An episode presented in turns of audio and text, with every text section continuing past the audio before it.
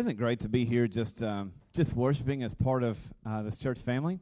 Uh, to be able to worship together and just to celebrate uh, who Christ is and his amazing love for us. And in fact, that's what this letter of 1 John has been all about. And we, many of you have been with us through most weeks of this, uh, this series on 1 John.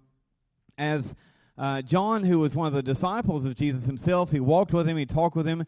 Uh, he was handpicked by Jesus himself to be one of his uh, his early disciples to learn from him about the kingdom, to learn from him about God's love. And, and John shows over and over to these people in the times of the early church who Jesus was and, and says, Look, you need to know that Jesus was not just a good man, he wasn't just a good teacher. Jesus is someone to be celebrated. Jesus is God in flesh. God in, incarnate is uh, uh, the word you often often hear in churches. God in, in flesh he, he walked with us, he talked with us, but he was still fully God and, and came for a purpose to share his love with us. And that Christ paid with his own life a sacrifice that none of us could. He paid for the price of, sin for all mankind. But once and for all, those sins are covered. So that any who trust in him as Savior and Lord, any who believe that Jesus is God's Son, and in fact is God Himself, can have life and hope for all of eternity because Christ has paid the price for us. John paints a beautiful picture through all of 1 John. I want to challenge you read through these five chapters. They're only small chapters. Read through these five chapters. Some great challenges for us as a, as a church, but you recognize over and over as John uh, works to teach to people in the early church. He writes this letter to kind of new believers in, in the, the church after Jesus is gone. And he writes to show who Jesus is, and he works hard to show the, the divinity of, of Jesus and the belief that it cannot be in just God alone, but God uh, and uh, Son, Jesus Christ. And that salvation, John says, we all need it. Uh, we all sin and we fall short of God's glory. We all are in need of a Savior, and that that salvation can be found in Christ alone. There is no other. There is only one way by which man might be saved, which we can have that relationship with God. And John also shows us that God wants to have a relationship with us. Now, I don't know about you, but that, that kind of blows me away. The creator of the universe wants to have a relationship with us. He loves you and me. He created us to have fellowship with us. And the way we can have that relationship and that fellowship is through Jesus Christ by accepting Him as a Savior and Lord. And today we look at ending this series on 1 John by uh, looking at the end of chapter 5 by the confidence we have uh, in the eternal life through Christ and a challenge to continue to live out His love in our community. And so we're talking about uh, this morning really life, grace, and confidence. And we'll find that in 1 John chapter 5, verses 12 to 21. And uh, I'll just read that for you this morning. 1 John chapter 5, beginning verse 12. It says this Whoever has the Son has life. Whoever does not have the Son of God does not have life. I write these things to you who believe in the name of the Son of God, so that you may know that you have eternal life. This is the confidence that we have in approaching God. That if we ask anything according to his will, he hears us. And if we know that he hears us, whatever we ask, we know that we have what we've asked. So we know that we have what we've asked of him. If you see any brother or sister commit a sin that does not lead to death, you should pray, and God will uh, God will give them life. I refer to those whose sin does not lead to death. There is a sin that leads to death, and I'm not saying that you should pray about that. All wrongdoing is sin, and there's a sin that does not lead to death. We know that anyone born of God does not continue to sin. The one who is born of God, Christ himself, keeps them safe, and the evil one cannot harm them. We know that we are children of God, and that the whole world is under the control of the evil one. We know also that the Son of God has come and has given us understanding so that we may know him who is true. And we are in him who is true by being in his Son, Jesus Christ. He is the true God and eternal life. Dear children, keep yourselves from idols. Let's just pray. Dear God, we thank you and praise you as always for the precious gift of your word. We pray, Lord, that you lead us through it now that you be honored and glorified. May your Spirit work in our hearts. Challenge us, Lord. Help us to know you more. In Jesus' precious name we pray. Amen. Now, John begins this little passage in uh, the end of this letter. Remember, this is just kind of this is a letter to um, to some of these early early believers, early Christians, uh, the start of the church, and he he ends this letter by wanting them to to know that there's a distinction between those who follow Christ, or Christians, and uh, and non-Christians, or Christians and uh, some people call them not yet Christians because they haven't come to know Christ's love and grace for themselves yet. There should be a difference that we all know of as uh, in believers and non-believers, or Christians and non-Christians, and and that difference. Not only is there should be a difference in the way we live, and there should be a difference in uh, in, in kind of the, the love and grace that we show, but there is a difference in that those who follow Christ have eternal life. Eternal life. Eternal hope, eternal security. We are with God forevermore. Now, there's a pretty big difference, isn't it? Those who have Christ have life. Those who don't have Christ and don't follow Him do not have life. They're separated from God for all of eternity. There is an eternal death and eternal punishment, or there's eternal life, grace, and mercy. We can be with God Himself, see God face to face, walk and talk with Jesus, and, and, believers who have gone on before uh, in heaven forevermore for those who trust in Him. Whoever has Christ, verse 12 to 13 says, has eternal life far beyond the, the joys of this life. Now, Christ said, I've come that they might have life and have it more abundantly. He's not just talking about that we should have good things in this life that we should drive great cars or have great things. Jesus said, I've come that they might have more than this world could ever offer, have an abundant, joyful, peaceful life, a security that we know that we go on long after this life is over to be with God forever, with His angels in heaven, worshiping Him, adoring Him, serving God in peace, in a place where there's no more tears and no more suffering. In verse 19 again talks about that life, saying God leads all of his children, whereas Satan leads all of those of this world. They belong to him. They've not experienced God's grace and the salvation, although that salvation is available to any. There is a distinction in that we should live as people who are free. We should live as people who are no longer held in held down by those chains of sin because Christ has set us free from that. And we have life and we have hope and we have freedom, we have grace like this world may never know unless they experience Christ for themselves. But he goes on then and says that there is grace in that we, we are free from the, the chains of that sin for all who trust in him. God protects his children from sin. And there's this interesting passage in verses 15 to 18 that talks about sin. And uh, let me let me go through this uh, quickly for you. In um, verse 15, it says, "If we know that He hears us, whatever we ask, we know that we have what we've asked of Him. If you see a brother or a sister commit a sin that does not lead to death, you should pray, and God will give them life. I refer to those whose sin does not lead to death. There's a sin that leads to death, and I'm not I'm not saying that you should pray about that. All wrongdoing is sin, and there is sin that does not lead to death.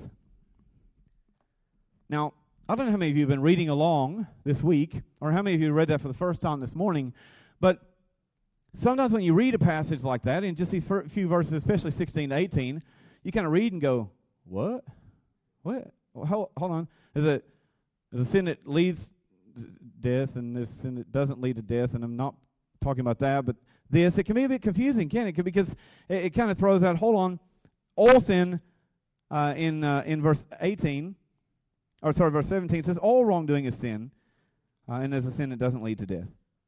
Now, we were just saying earlier, right, that we've all sinned and come short of the glory of God, and the punishment for all that sin is death. And here it says, everyone sin, and we all have sin, uh, but there's a sin that doesn't lead to death. But then it says that there is a sin that does lead to death, and that we shouldn't pray about that. Is everyone confused? Okay. Well, we'll try to bring a bit of clarity to this, because it actually is a, it's, it's a, actually a beautiful passage. And it's actually in the context of uh, the, the preceding verses, the verses just before that, talking about the relationship we have with God, the security we have in our, our faith in God, the security we have for our eternal life with Christ, and then saying we have this relationship where we can ask anything that's according to His will, and we, we can get that. God will supply for us, He'll provide for us as we trust in Him. And then it goes on and says, if you see a brother or sister, so another Christian, who is caught up in sin, and you recognize or you hear about that they're involved in sin, then pray that they might continue to have life and peace, because that's God's will. Now, Jesus himself prayed for his disciples, his, his followers, those who were trusting in him, that they might continue to have life, although they, they didn't understand his ways and they constantly were, were unfaithful and stumbled and fell and, and sinned. He prayed that they might have life and that, that, uh, that, that God would hold that um, eternal security so secure. Uh, and, and God's will is that those uh, those sins and those wrongs that we continue to stumble and fall in not be held against us, but that God show mercy and grace. Uh, as Jesus prayed for his disciples, uh, we ought also to pray for one another, recognizing that um, for believers, those sins that we do, and we do continue to stumble, we do continue to fall. Unfortunately, we, we continue to do things that, that aren't pleasing to God even after our salvation. But that's actually what it classifies as a sin that, that doesn't lead to death. Because it's saying Christ has actually paid the penalty. He's paid, he's already died for our sins. And so, for those who have accepted Christ, although we, we stumble and we fall, there is forgiveness and there's grace and there's mercy. And if we see people walking in, in those sins and, and continue to go in those sins, then we need to pray for them and, and pray that they might know, uh, yes, of the security in, in Christ, but that they might know Christ's life and, and be drawn uh, back to his amazing love, his amazing grace. We are to pray for, uh, as it says, brothers and sisters, other Christians, uh, because at times we all continue to uh, stumble into the sin. It says, if you see another Christian or you know of their sin, and, and pray for them. Now, there, there's a distinction here, and it says a, a brother or sister may uh, sin that does not lead to death, in that they continue to sin, but Christ has paid for that, that price, and they've accepted Christ as a Savior. So He has justified them from all of that sin. He's wiped that slate clean, and anything they do then is, is uh, forgiven. He has paid the price for them. They don't have to be eternally separated from God, they already have life. Uh, Christ has paid all of that price for them. And death, which is the penalty of sin, is taken off the table. That, it's not even ever spoken of again their sin has been dealt with. But if they sin, and they will, we're challenged as a church not to judge them, not to degrade them, not to humiliate them, not to lecture them, but to love them and to pray for them and to leave them in God's hands. You know what happens when you pray for people? It just takes things out of our hands and puts them into God's, where they should be. And if we're really concerned about one another, our brothers and sisters that we see slip and fall into sin, which they will at times, we need to keep lifting them up before God. Keep praying for one another. It says if God's will is that they, they live that abundant life, that they experience that grace and mercy from God, that, that they be forgiven of those sins, and that they live, live a life that is, is showing God's love and is demonstrating His grace. That is God's will. And it says if we pray those things, that's in that context of those prayers. If we're in that right relationship with God ourselves and, and we're praying for one another, God's going to answer those prayers. He's going to restore them to their faith. God is an amazing God. I don't know about you. I've got a lot of friends and family who are Christians who are living great lives. Uh, they're in the they're in the church and they're praying for one another, and, and it's amazing to see I just never saw it coming. Now, isn't it sad to say? Is there some people that you you you know now are Christians, and you thought, "Oh, I would have never guessed that." I knew them 10 years ago, or I knew them 20 years ago, and I know the kind of life that they live. I never saw that coming. But when God's grace steps in, man, He works miracles. He transforms lives. And, and I know that all of that past life and all of that wrong that I know about is not held against him anymore. Christ paid the price for that sin, and he's wiped that slate clean. Do they still stumble and fall? Absolutely. Do we all stumble and fall? Absolutely.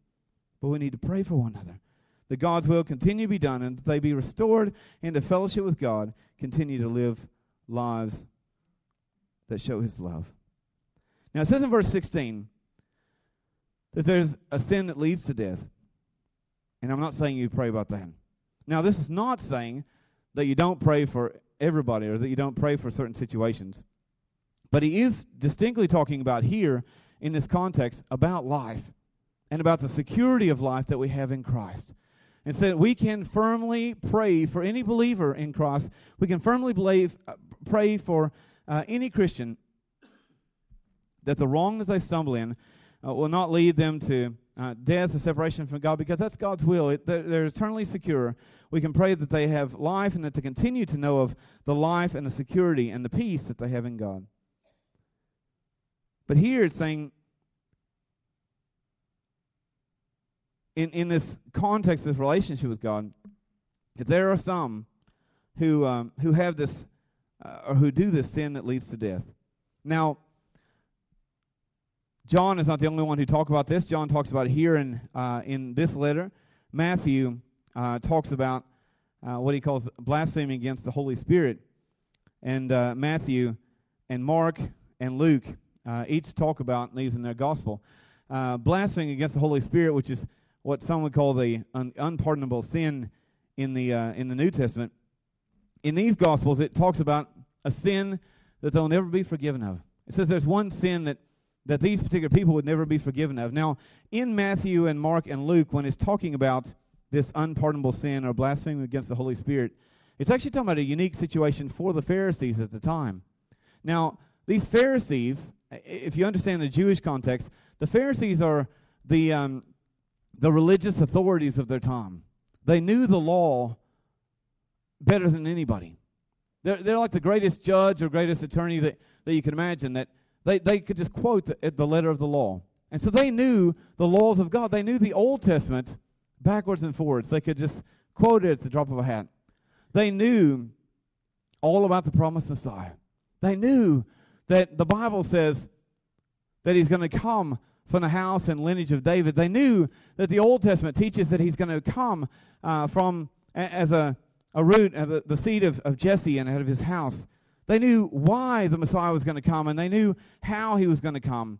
And so, as they've walked over the last 30 years or so, by the time this is written down, by the time this gospel story happens in Matthew, Luke, and Mark, when Jesus is walking and he's talking with these, these Pharisees, they knew God's plan to bring this Messiah in. They knew the reason for it all. And, and they've seen Jesus perform these miracles. They've seen God's power uh, working through him. They've seen the power that Jesus has to bring life and to bring healing and to bring hope. And yet they stood with Jesus face to face. And you know what they said? Now, just say, for me, I'm just saying, if I look at this picture and I see people who have been longing for this Messiah, they know how he's going to come, they know why he's going to come, they're longing for this Messiah to come, and then they see Jesus walking along and performing these miracles, and they can see him healing people, they can see him raising people from the dead, I would think they would be rejoicing. I would think they'd be celebrating. I would think they would be going out into the towns as the Jewish leaders and saying, All of you Jewish people, come and see the Messiah has come. But do you know what they did? In Matthew and Mark and Luke, and as they each tell the story, they said, This man isn't from God. This man is doing things in the name of the devil. This man is performing these miracles by Satan's power. And so, Jesus himself, in, in, in each of these Gospels, says, Look, anyone who knows who Jesus is, and they see his power and they've experienced his grace. These, these Pharisees, especially, who were right there, and they saw Jesus work. They knew who the Messiah was going to be, and they see him right before their eyes, and they attribute the work of God to the work of Satan. They uh, flat out refuse to acknowledge Christ as the Savior. Then they choose their eternity in that. It is a sin that goes without forgiveness in that they are flat out just refusing to follow Christ. They are refusing to acknowledge that He is the only way into salvation, that He is the Lord and Savior as God has promised, and they reject God and therefore seal their fate.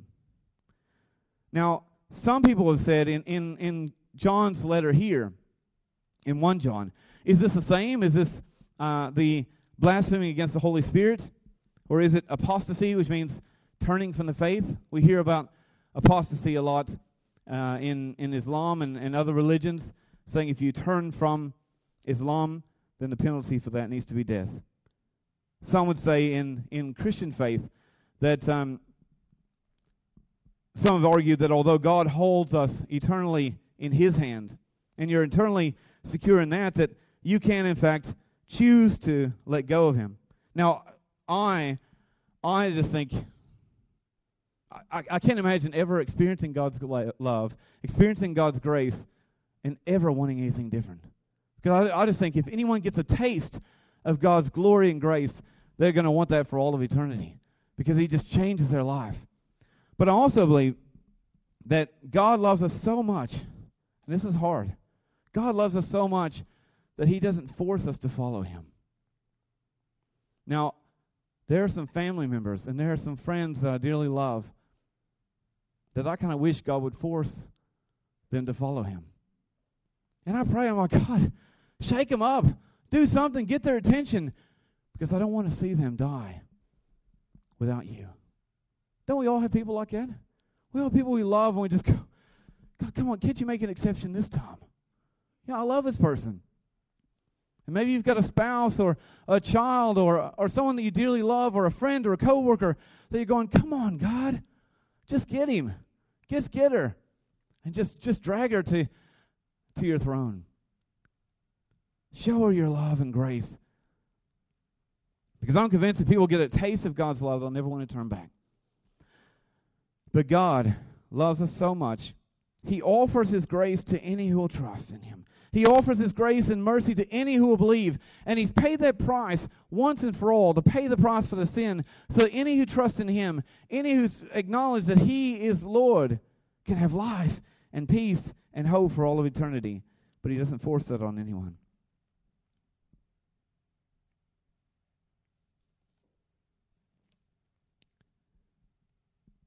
The reality is from um, the scripture here we're not sure if um, this the, the sin that leads to death means uh, the apostasy or turning from the faith, or whether it means uh, the blaspheming of the Holy Spirit. It seems, in the context of the New Testament, that uh, as Matthew, Mark, and Luke agree, that to know of Christ's love and to reject Him is something that Christ doesn't offer life from. Although we love them, and although we long for them to have God's love and God's life, He allows people to choose. And it says, we can pray for those who we love. We can pray they experience God's love and His grace. But if they know of Him, and if they've come to know Him and they feel that love and that grace and they reject Him, there's no life in them. And says there's no point praying for them to have that life because God wills us to have that choice. He offers grace to any. And He longs, like we do, for people to turn their heart toward Him. But He's not going to force them. So pray. If we see believers who are struggling in sin, and we will at times, don't judge them, don't condemn them, but pray for them so they might continue to know God's love, God's life. And pray that others experience God's love and life, that they would be drawn to His mercy. And that they accept that mercy and grace for themselves. For without Christ, again in this passage, the context says, if you have Christ, you have life. But if you reject that, if you reject Christ as Savior, there is no hope and there is no security, there is no life. And then he ends this passage really by talking about confidence and security we have in our relationship with God. We have confidence knowing that God hears us, that He has a relationship with us. Now, as you know, as we've been talking about through this series, John was talking in this early church to a group of people who never thought they could have a relationship with God. They thought God was distant. God is uh, is just a spirit, and there's no way He would walk with us or talk with us. Aren't you glad He does? I love the old hymn, and He walks with me and He talks with me along life's narrow way. I walk with Him, talk with Him every day. I look a bit strange. Sometimes I walk along, and I'm just talking to God, and uh, sometimes I I'm moving my mouth and I realize cars are passing by and I'm like, oh, okay, look a bit weird. So I'm just the, the crazy guy who works here at the church. You know, walking along and uh, looks like talking to myself. And um, sometimes it's in my head. And uh, I, I was walking along this morning, just looking at the beauty of creation and just talking with God and celebrating who He is and, and, and, and just just honoring Him. Aren't you glad that God hears us and that He wants a relationship with us? John says, no, no, you guys need to understand Man, you can have confidence when, when you're a Christian, you can have a confidence, you can have confidence that God hears you when you pray. The God, the creator who made all of this beauty, all of his creation, wants to know you. He wants to hear your prayers. And you can have confidence that he knows you. Now, John says in his gospel, actually, that for non believers, they, they, they can pray, but it's almost like empty words because the first prayer he hears is, the prayer of repentance when they confess of their sin and they acknowledge that He is Lord. But if we have that relationship with Him, once we've accepted Him as, as Lord and Savior, we have confidence that we can approach Him and that He hears us. Now, I heard a story of a missionary who served among some tribes in South America. And uh, they thought it was a strange practice that every time this tribe was going to pray, they would have these long, like kind of 20 foot poles uh, with a point on the end, like spears. And before they prayed, every time they would walk along uh, their village and, and, and walk along and hold these sticks up in the air. And the missionary asked what it is that they're doing, and they come to find out over uh, a long time that what these people were doing is before they would pray, they would go along and try to wake up their God and, and poke him uh, with the sticks and just kind of make sure that he's awake so that he would hear their prayers. Aren't you glad that God doesn't need us to poke him in the morning? God isn't one of those that, I don't know how many of you have kids or how many people are difficult to wake up in the morning. We wake our kids up every day, and sometimes you wake them up and they go, Ugh. you know, and, and sometimes they'll look up and then right back down again. They're like asleep. You know, they need a bit of a, a poke or a prod. Now, we don't use spears or anything on our kids either. We're not prodding them in the morning, getting them up. But I'm glad God doesn't need that second cup of coffee before He can talk with us. Isn't that great? He doesn't need to be awake. He's always ready to hear us. This creator of, of the universe loves us, and He hears us. It says, whatever we ask, according to His will, He grants.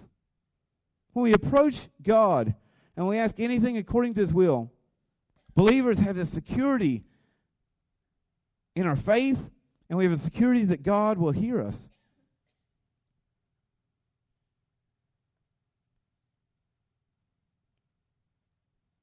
And we ought to pray every day to walk with Him and to talk with Him, to allow Him to hear our heart and to get to know Him more and more, to know of His peace, to know of His grace, to know of His mercy, and to know that we, we can pray according to His will. And when we pray for life for, for these believers, we're granted that. When we pray that, pray that God supply a way for us to, to show His love and mercy to those who don't know Him, He makes a way for that to happen. God provides for us. God leads us as we seek to trust Him. We seek to follow Him. We have security that God knows us and God hears us. And I pray as I think you pray that the people in our community will come to know how deep and how high and how vast and how wide is the love of Christ. That people will come to know Christ as their Savior. That they can move from death to life and have that security as they know that Christ is the only way for salvation. He's the only way to receive grace and eternal security. The abundant life that Christ wants for us it's not saying if you pray anything, it's going to happen. If you pray for the new car or the new house, a life of luxury, it's going to happen. I've tried a few times. It hasn't worked for me. God's not saying it's magic words you just throw out and poof, it's yours. And unfortunately, there's a lot of churches out there and teachings that says that that's the case. God wants you to have money. God wants you to have all these things, not according to His Word, not according to Scripture. But God does want justice. God does want mercy. God does want an end to the oppression. God does want people who are walking in darkness to know of the light of His hope and His salvation. And so we know from this end of uh, this letter of 1 John, we know that those who have Christ have life, abundant life, far more than the riches of this world could ever know. And that without Christ there is no life. We know from the, the end of this letter that grace covers a multitude of sins, and that although we stumble and although we fall, we are secure in Christ Jesus because He has paid the price for us. God Himself in Christ has paid that price. And we have confidence that God knows us, God loves us, and God hears us as we pray according to His will. I want to challenge you for this next couple weeks. Read both 2 John and 3 John, these other two letters. If you want to look, they're, they're a few paragraphs each. They're small little books. We're going to work our way through these final couple letters from John to these early Christians. Some powerful stuff, some challenging stuff, and some encouraging stuff for us as a church. May we know, may we know the, the life we have in Christ. May we know the security we have in Christ. And may we know the grace which is available for any who will choose to believe in Him as our Savior and Lord. Let's just pray. Dear God, I thank you and I praise you for who you are. We thank you and praise you for the mercy and grace you've demonstrated for us on the cross. And that while we were yet sinners, Christ Jesus died for us and paid the price for all time, for all who sin, and all who come short of your glory. Lord, thank you that any who trust in you can have life. For you died and were buried and raised again and are coming again for us as your church, for any who trust in you. Lord, help us to pray for one another. Help us to encourage one another. Help us to support one another. Help us, Lord, to live you up, lift you up in our workplaces, in our families, in our, our community, in our life. God, may our lives demonstrate the freedom that we have in you. May our lives demonstrate the security we have in you. May our lives, our lives demonstrate the relationship we have with you. Thank you, Lord, for the cross. Thank you, Lord, for what your love has changed in our lives and how you've transformed us. May we, Lord, lift you up that others may know of your grace. In Jesus' name we pray. Amen.